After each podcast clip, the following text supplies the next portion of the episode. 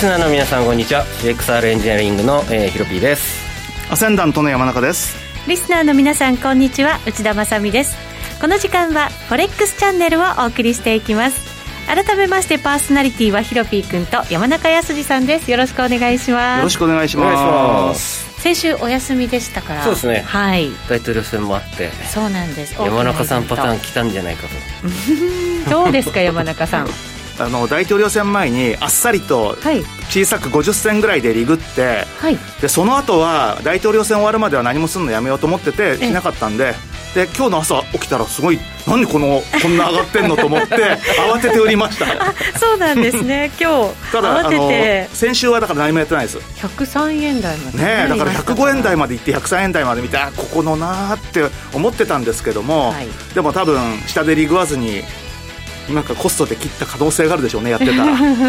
ヒロピー君はもう大統領選を前にして全部リスクオンだって言ってましたけど、うん、4日の日にえっ、ー、と開票中ですよね。でドル円とユーロ円と5ドル円をロングして、うん、でなぜかドル円だけ捕まってクロス円はちょっと含み益で昨日見たら全部まあまあいい感じになってて。おなるほど。でとりあえず手締まいました。あそうなんですね、うん、一旦は手締まった、うん。うん、なので口座元本は回復しましたある程度。了解しました、うん、この後もリスクオンムードが続くのかどうなのか後ほど詳しく伺っていきたいと思います、この番組は YouTube ライブでも同時配信しています。動画配信につきましてはラジオ日経番組サイトからご覧ください。番組ホームページからは随時質問なども受け付けています番組宛てメール送信フォームからお願いいたします。それでは番組進めていきましょう。この番組は forex.com の提供でお送りします。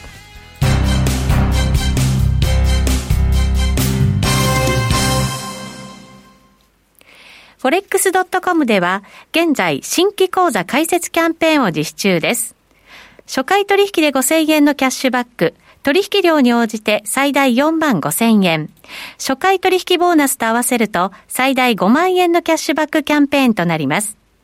FX 取引やノックアウトオプション取引のできる forex.com。お申し込みや詳細は forex チャンネルの番組ページをご覧ください。外国為替証拠金取引及びオプション取引は元本及び損元本及び収益が保証されているものではありません。FX 取引はレバレッジを利用して取引代金に比較して少額の証拠金で取引を行うために相場の変動による価格変動やスワップポイントの変動により思わぬ損失が発生する場合があります。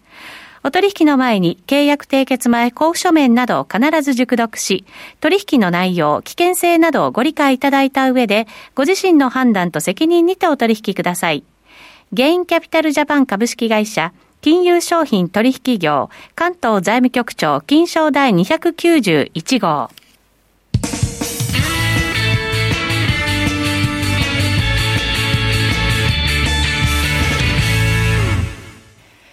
さあ、それではまずは最近のトレードとマーケット戦略について伺っていきたいと思います。では、山中さんのトレード聞いちゃいましたけど、今日はだいたい105円台ですか、売ったのは。そうです、そうです。朝、はい、あのー、割と高いところで、30近辺のところで。今日は36銭あたりまでありましたので、本当に今日の高値あのまあ、ニューヨークのあれですよ、まだ引ける、うん、あのその頃ですよ、早朝に。なるほど、うん、売ったということですね、はい、そうすると、ちょっと利が乗って、今、105円14銭、15銭あたりでの商いということになっています。どうなんでしょうね、ここから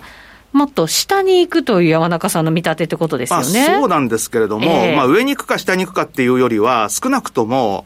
昨日の東京の朝方っていうのは、水準的には、まあ、今よりもはるかに下というか、まあ、あの103円台、まあ、前半だったわけですから、はい、そこから考えると、一晩で2円以上上がっているので、動きましたね。そうなんです、だからまあ、あのちょっといくらなんでも短期的に行き過ぎ感があるんじゃないかっていう意味でも、売って、まあどうでしょう。あのー、4円台の半ばぐらいまで行ったらやっぱりまた買い戻すっていうんでいいのかなっていうぐらいと、そんなに欲張るつもりはないんですけれども。そうするとですよ、ちょっと流れ変わったかもしれないというような感じになるんですか？そうですね。あの、まあ個人的には多分、まあ株式市場は、まあ、昨日のニューヨークなんかとんでもなく、まあ、上昇してますけれども、まあ、株高っていう方向に関しては、多分しばらく、まあ、日本もね、29年ぶりの高値なんて言っててですね、えー、まあ、次のターゲットって、まあ、2万6700円ぐらいのところだと思うんですよ。はい、ですから、まあ、そっちの方向に、まあ、年末に向けてどこかの段階で動いていくかもしれないけれども、じゃあ、その時に昨日みたいに、株高でもって円安っていう、まあ、いわゆる従来型のリスクオンの相場っていうよりは、どちらかというと今度は12月の FOMC に向けて、はい、まあ追加緩和の思惑とか、そういったところでもって、為替市場は、ドル売りの方に動く可能性っていうのがあるのかもしれないなということで、まあ、とりあえず大統領選もまあ一応終わったので、はい。まあ、次の、えー、ターゲットとしては FOMC での追加緩和の方向っていうところになるんじゃないかなっていうことで、まあ、個人的には株高プラス、為替市場はドル安というような、まあ、そんな動きがあってもいいかなっていう、まあそ、特にドル円に関してはそうかなっていうような見方をしてますね。前回、まあ、あついこの前、その FMC、先週ですよね、はい、行われて、その時はもう財政の方で頑張ってくれみたいな感じでしたけど、はい、どうですか、次の FMC、まだちょっと先になりますけど、ま、ですけれども、まあ、おそらく ECB が何かすると思うんですよね、次回の12月の理事会では。まあ、あのこの間のあの前回の。ECB って動きますもんね。うん、でしかもそのラガルド総裁自体は、まあ、12月には何かアクションを取るみたいなことを言ってるので、いや、コロナの状況がね、やっぱりちょっと深刻ですからね。パはね、悪いですからからね、それでもって、じゃあ、米国の方は、それでもってじゃあ何もしないってことになると、逆にちょっと見た目が悪くなるかもしれないので、まあ、FRB も何らかの、まあ、おそらくその資産購入プログラムをですね、少し拡充するような方向でっていうことになると、まあ、そうすると金利低下っていうことになりますので。金利上げたくないですもんね。そうなんです。ね、あの、だから長期金利を抑えるっていう意味で、まあ、債券購入プログラムの拡充で長期金利が下がる。で、全体的に金利低下。で、えーまあ、金利低下っていうのは、あのまあ、今までと同じでジャボジャボになりますんで、まあ、株式市場は交換して株高になる。はい、で、まあ、えー、為替市場は若干ドルが下がるというような、まあ、アメリカにとっては結構好ましいパターンという動きが年末に向かって出てくるんじゃないかなっていう、まあ、あの、別にそんな年末までポジション持つつもりはないですけれども、そういった、まあ、要は論調の、まあ、思惑が出てきて、はい、まあ、それでもって、まあ、ドル円がこのまんま106円だ、107円だというよりは、まあ、おそらく、まあ、引き続き、基本的なレンジっていうのは、まあ、100、4円を中心としたところでもって、105円台は売りでいいんじゃないかと思うし、えー、まあ逆にまあ103円台半ばなんていうのはやっぱりまだ買いなんだろうなっていう。う金利を上げないために動いてくると、だから、元のレンジにドル円は戻っていくみたいな感じですかね。ねまあ、あとは、ひょっとしてひょっとすると、まあ、年内は難しいかもしれないですけれども、まあ、今年の年初来安値を下回る、つまり101円を割り込むような動きっていうのは、はい、あってもおかしくないかなと思いますね。それは、その追加緩和によってっていうことですか？そうですね。そうですね。だから、まあ、実際にまあ、それまではちょっとないかなっていう気もするんですけれども、はい、まあ、動きとして、まあ、年明けぐらいでしょうかね。ねまあ、ちょっとあの、ニューヨークダウもね、先物では3万ドルワンタッチってありましたけども、まあ、現物市場ついてませんし、あとは日経平均も夜間取引では結構上がりましたけれども、まあ、今日は強いもののまあ2万5千円台前半ぐらいっていう感じですから、まあ、どうでしょうか。年末から来年の初めぐらいにかけて何か大きなリスクオンの波が株式市場にやってきて、一方で為替市場ではちょっとドルが上値が重いような動きっていうのが出てくるんじゃないかなという、そういう思い惑が出ることことを期待して、うん、動きは多分大体あの市場参加者早いですからね。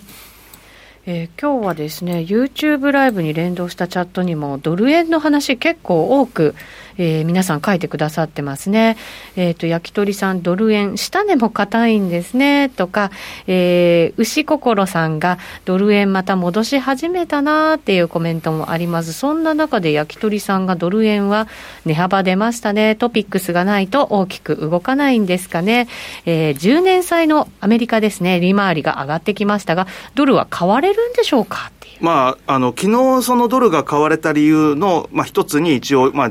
金利が上昇したっていうのはありますけれども。0.9%超えてました。はい。まあ、ドル円に関してはそれまで結構下げてましたんでね、結構ストップ出たんでしょうね。あなるほど上げ方が激しかったですもんね。私もその瞬間見てたんですよね。なんか気持ち悪いぐらいぐいぐい上がってきましたからね。2時間ぐらいですが上がったんですね。そうそうそうそう。うん。うん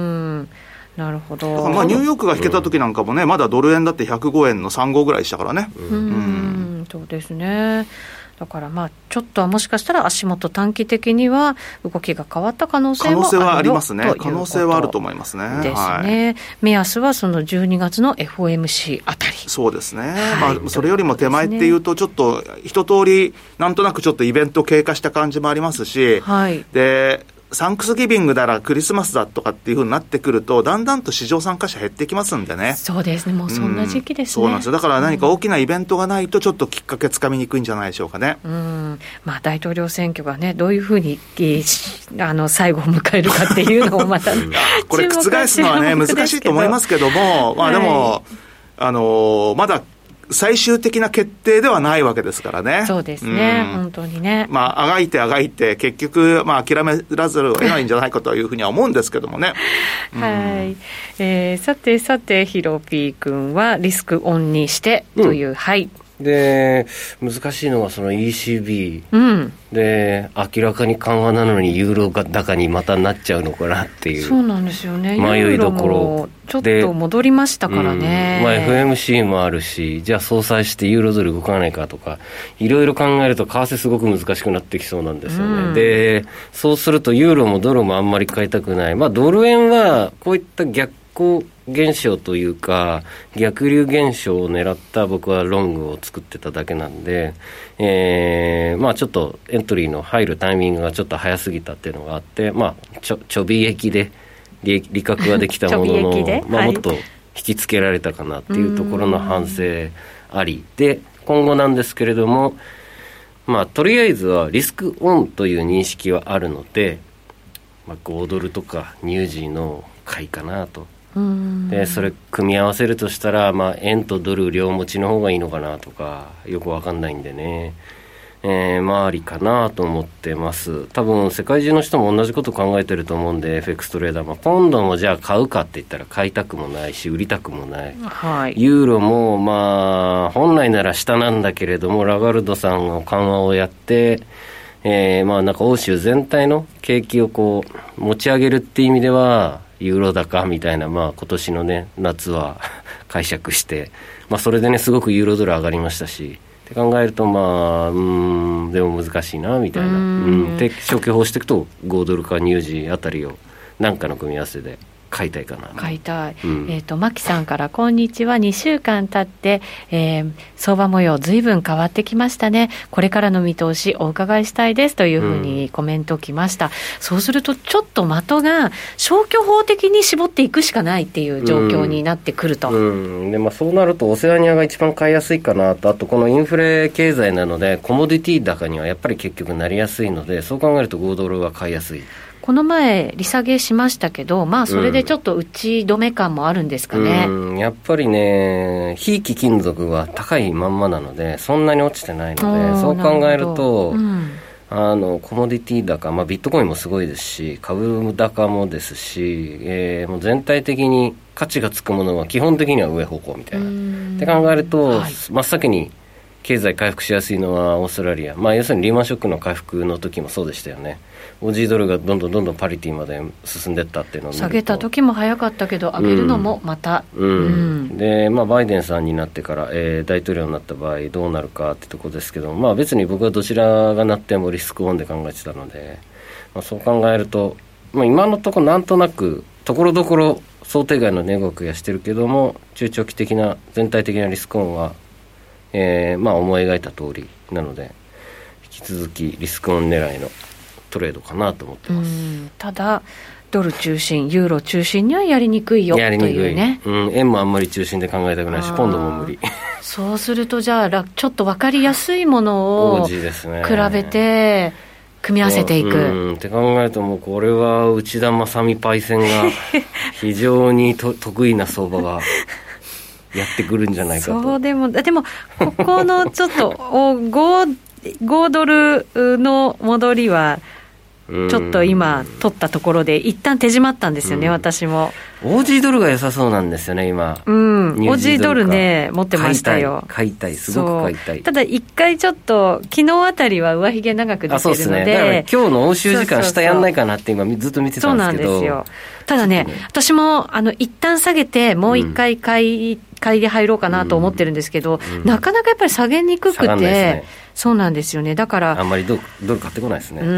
んだからその辺がね、今、入るの難しいななんて思って見てるんですよね。昨日のドル金利上昇って、ポジティブというか、僕はネガティブ要因で上げて上がっちゃったのかなと思ってるんですけどね、債券が売られて、債券が売られて普通に、要するにドルの、信任、ドルの、ドルとしての通貨の価値が落ちたみたいな。落ちた。うん。債券価格の下落みたいな。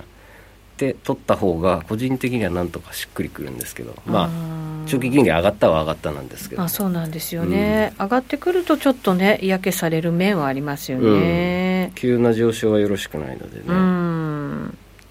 まあ、あとは株がどうなっていくかってところもすごく大きな要素、ね、いや3万ドルはね 先物でタッチしたとはいえ。はい。山中さんええー、ですね。いやびっくり。まさか1日でこんなに変わっちゃうのっていうねいや、コロナショックなんやった？みたいな。本当昨日ね、ワクチンのね、いいニュースただ、あれもね、まあ、9割確かにっていう話ありますけれども、うん。はい、実際に承認されるのっていうのは、早くて来年の6月とか言ってるじゃないですか。まだそんな先そうなんですよ。やっぱり結構半年ぐらいかかるみたいですよ、承認にまでたどり着くのには。まあ、そりゃそうですよね。そうそう簡単に。承認は出ないですよね。もうしばらくちょっとね。うん、だから逆にちょっと昨日のは、まあ、上がるのは分かるんだけども、まだちょっとかかるよねっていうので、少し調整が入る可能性あるんですけど、多分そこでも買いなんですよ。うん。なるほど、まあ、こういう相場の時ですからうまく FX やノックアウトオプション組み合わせてね、トレードしていただきたいと思います。お知らせを挟んで、はい、えー、そんなアイデアポイントなどを伺っていきたいと思います。一旦お知らせです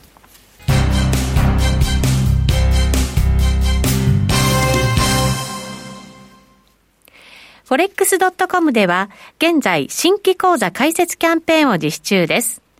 初回取引で5000円のキャッシュバック、取引量に応じて最大4万5000円。初回取引ボーナスと合わせると最大5万円のキャッシュバックキャンペーンとなります。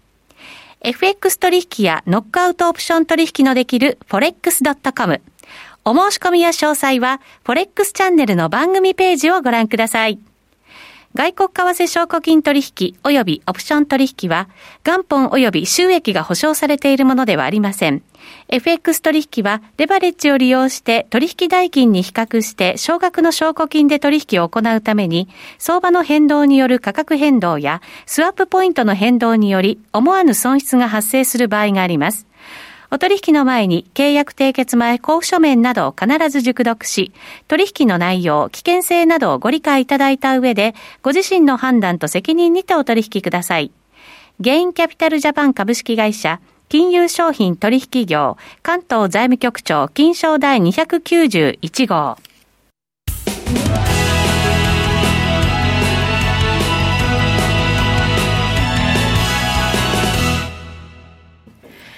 それではここからは、フォレックスラウンジのコーナーです。FX やノックアウトオプションについてのアイデアやポイントなどを伺っていきましょう。今日のゲスト、ノックアウトオプション王子の個人投資家、カズさんです。こんにちは。じゃあ、よろしくお願いします。よろしくお願いします。この呼び名も随分慣れてきたようですね。慣れてきましたね。はい。まさに命名。そうそう。まさに私もカズさんもね、お互いに慣れてきた感じがありますけどね。はい。さてさて、最近のトレードどうでしょう？昨日久しぶりに触ったって感じでしたね、うん、ちょっと個人的にただ PCO でちょっと忙しく騙されなくて、あそれは仕事とかの件で忙しくて、はいね、イベントがあったからとかではなく。あどっちもですね。選挙だからなるべくそんなようにしてて、でで昨日ちょうど落ち着いたのと終わったのもどっちもあってはい、ちょっとやってみようかなっていうので、まあ、ちょうどよかったんじゃないですか、はい、昨日ぐらいから始めるのがちょうどよ。かったそうそう。だから今後のね、見通しを考える上でもそれ重要になってくるので、まずはじゃあ昨日あたりの取引から伺っていきましょうか。昨日ダウを金曜日から持ち越してて、はい、やりますね。ただ最悪なことにめっちゃ上がる前に売っちゃったんですよ。あの1時間あの500ドル幅ぐらい抜いてたんで。まあ、まあ十分十分、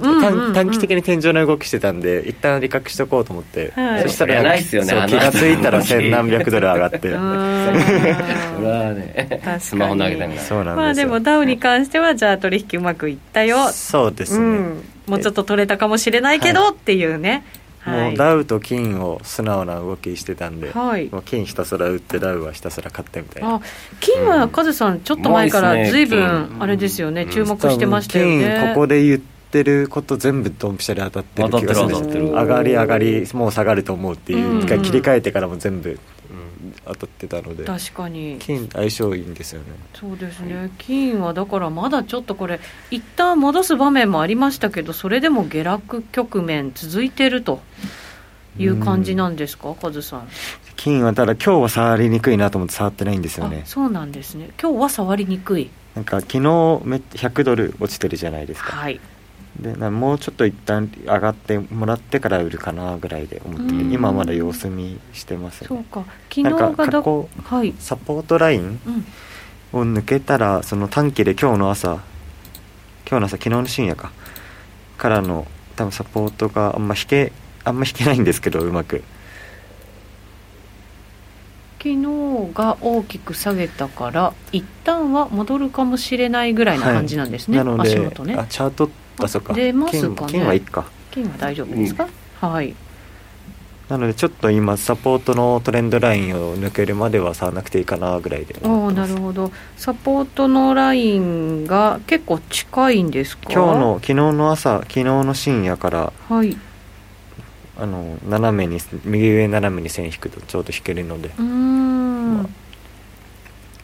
あ、今で言うと大体1880 4とかを下抜けたら売ろうかなぐらいですね、なるほど。そのあたりを目安に見ているよ、はい、ということになるんですね。半値とかまで全然まだリバってもないですし、はい、中途半端な位置なので0点フィボナッチとかでも0.38とかにもいってないですし、うん、まだまだあかんじゃないかなとは思ってます。あそうなんですね。けど買いたくはないので今。今の水準では嫌よっていうことなんですね、はい、待つだけかなと思ってます。はい。もうしばらくそのサポートラインなんかを見ながらえー、その水準になるのを待つということですね、はい、通貨どうですか？FX 通貨は今、はい、ドル円とちょうどドルカナを持ってるんですよえーと、ドル円とドルかな、えーと、ドル円冷やしをはい。出してみたいと思いドル円ですか、うん、はい。ドル円冷やし出ました。ドル円は、冷やしは7月あその7月の頭らへんからトレンドライン、はい、トレンドっていうかチャンネル？次じゃないかな。あそのそれ6月だね、うん、ヨッピー君その次の高いところ、はい、はい、はい、ここねはい、その辺から、ね、なんか9月ぐらいの頭人に引いてもらうあちょうどぶつかるんだんだ、昨日。で昨日一瞬抜けて、うん、でちょうど104.89ぐらいに水平線も引けるんですよ、はい、104で僕104.9からロング持ってる状態なんですけど。104.9からえっ、ー、とロンロング、はい、ロングを持ってる。はい。ちょっとそんな短短期かなと思ってるんですけど。はい。この辺。その辺を背にして今ロング持ってます水えっ、ー、と水平なラインが引ける。その辺が結構ずっともみ合ってたので、うん、4時間足のが見やすいかな。水平線サポートでいくと。はい。ドン。だまあ、今日の昼の底根来辺を背に持つって感じです。まあ、そこ終わったらもう買買わないです。とりあえずは。ただロング手締まうみたいな感じになります？そうすると。そうもうもうちょっと頑張って上がってほしいなぐらい思ってますけど。105.2とかまでは最低いってほしいなって感じでただなかなか今いかないのを見ると思ったよりもちょっと上値重い感じの印象ですか？うん。まあでもここは一発じゃ多分抜けはしないとは思ってたので、はい、まあなんだろう今長期でロングはしたくないかな。そこをそのラインを抜けるまではしたくないなっていうのは、うん、105点もみもみ使うぐらいね。したら上抜けやすいでしょうね。あ上目線なんですね。いや上短期で持ってるだけですね。別に長期で上下っていうわけではなくて。まだそこは考えてない感じですか、はい考えてないというかばっか読めないって感じで短期でしか今触れないなって僕はあそれはやっぱりその大統領選挙っていうのを大きなイベントを終えてここからもしかしたら流れが変わるかもしれないまた維持されるかもしれないちょっと分かりにくい状況だからと。分かりにくいですね。あとまあ一応そのサポートあさっきのやつでなんか15分とか30分で出せますか？15分30分30分ぐらいにしてみましょう、はい、もっと短めに落としていく感じですかね、はい、はい、昨日のランチにしようかな？7時ぐらい17時ぐらいから。昨日の？その辺その辺ちょうど十字架があるらへんから、はい、あの今日の昼間の日安値ぐらいを線結ぶと、はい、結構いい感じにトレンドライン引けるので。えっ、ー、と昨日のあなんかもうちょっと右の。今のもともとカーソルがあったところですね。はい、はい、103円台後半ぐらいからの。この辺。そう103.5ぐらいから。はい。もうちょい下らへんです、ね、はいその辺の下らへんのとこ適当に結んでもらって。はい。ここから？はいそこから今日のお昼の底値らへんを、ここでライントレンドラインです。結構短めでもトレンドラインしっかり引くんですね。その辺のえ安値安値を結んでもら ちょっとずれてますね。はい。これでいいです。その辺でそこを割るまではロング持ってていいかなと思ってます。なるほど。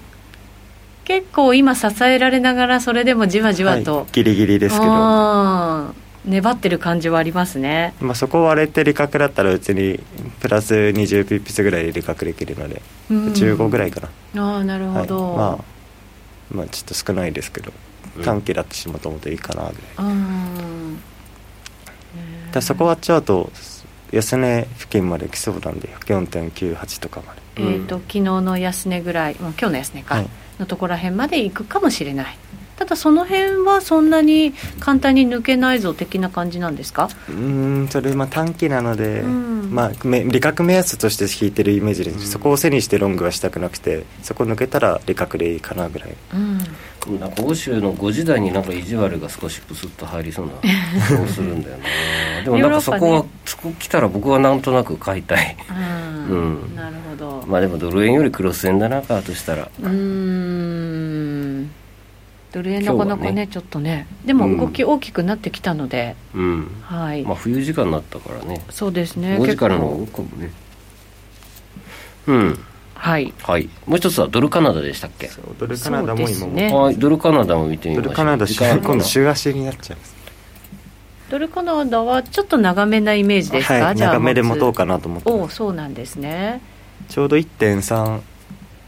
まだ待ってください。はいこれはラジオ放送が終わってしまう可能性がありますね。銘柄今どうしようかなって考えて何個にしようかなそうですねドルカナダの分析は多分 YouTube ライブでお届けできるかなと思ったりもします。コメントにもですねいろいろ今日は入ってまして原油も上がってきました、うん、あとはトルコリラはどうでしょうか？少し戻ってきましたが。とか。いっぱい首になってたね。はいね。ヨーロッパ株式の株価先物時間外でまた上げてきてますねっていう情報も入れてくださっています、うん、今夜もまだまだ動くんですかね？どうなんでしょう？うん。まだもうしばらくちょっとボラティリティのある目が離せない展開があるかもしれません、はい、はい、この後 YouTube ライブで配信していきますのでぜひ皆さん引き続きご覧になっていただきたいと思います。ラジオの前の皆さんとはお別れとなりますまた来週も為替の相場しっかりと分析していきたいと思いますのでご覧いただければと思いますこの番組は forex.com の提供でお送りしました。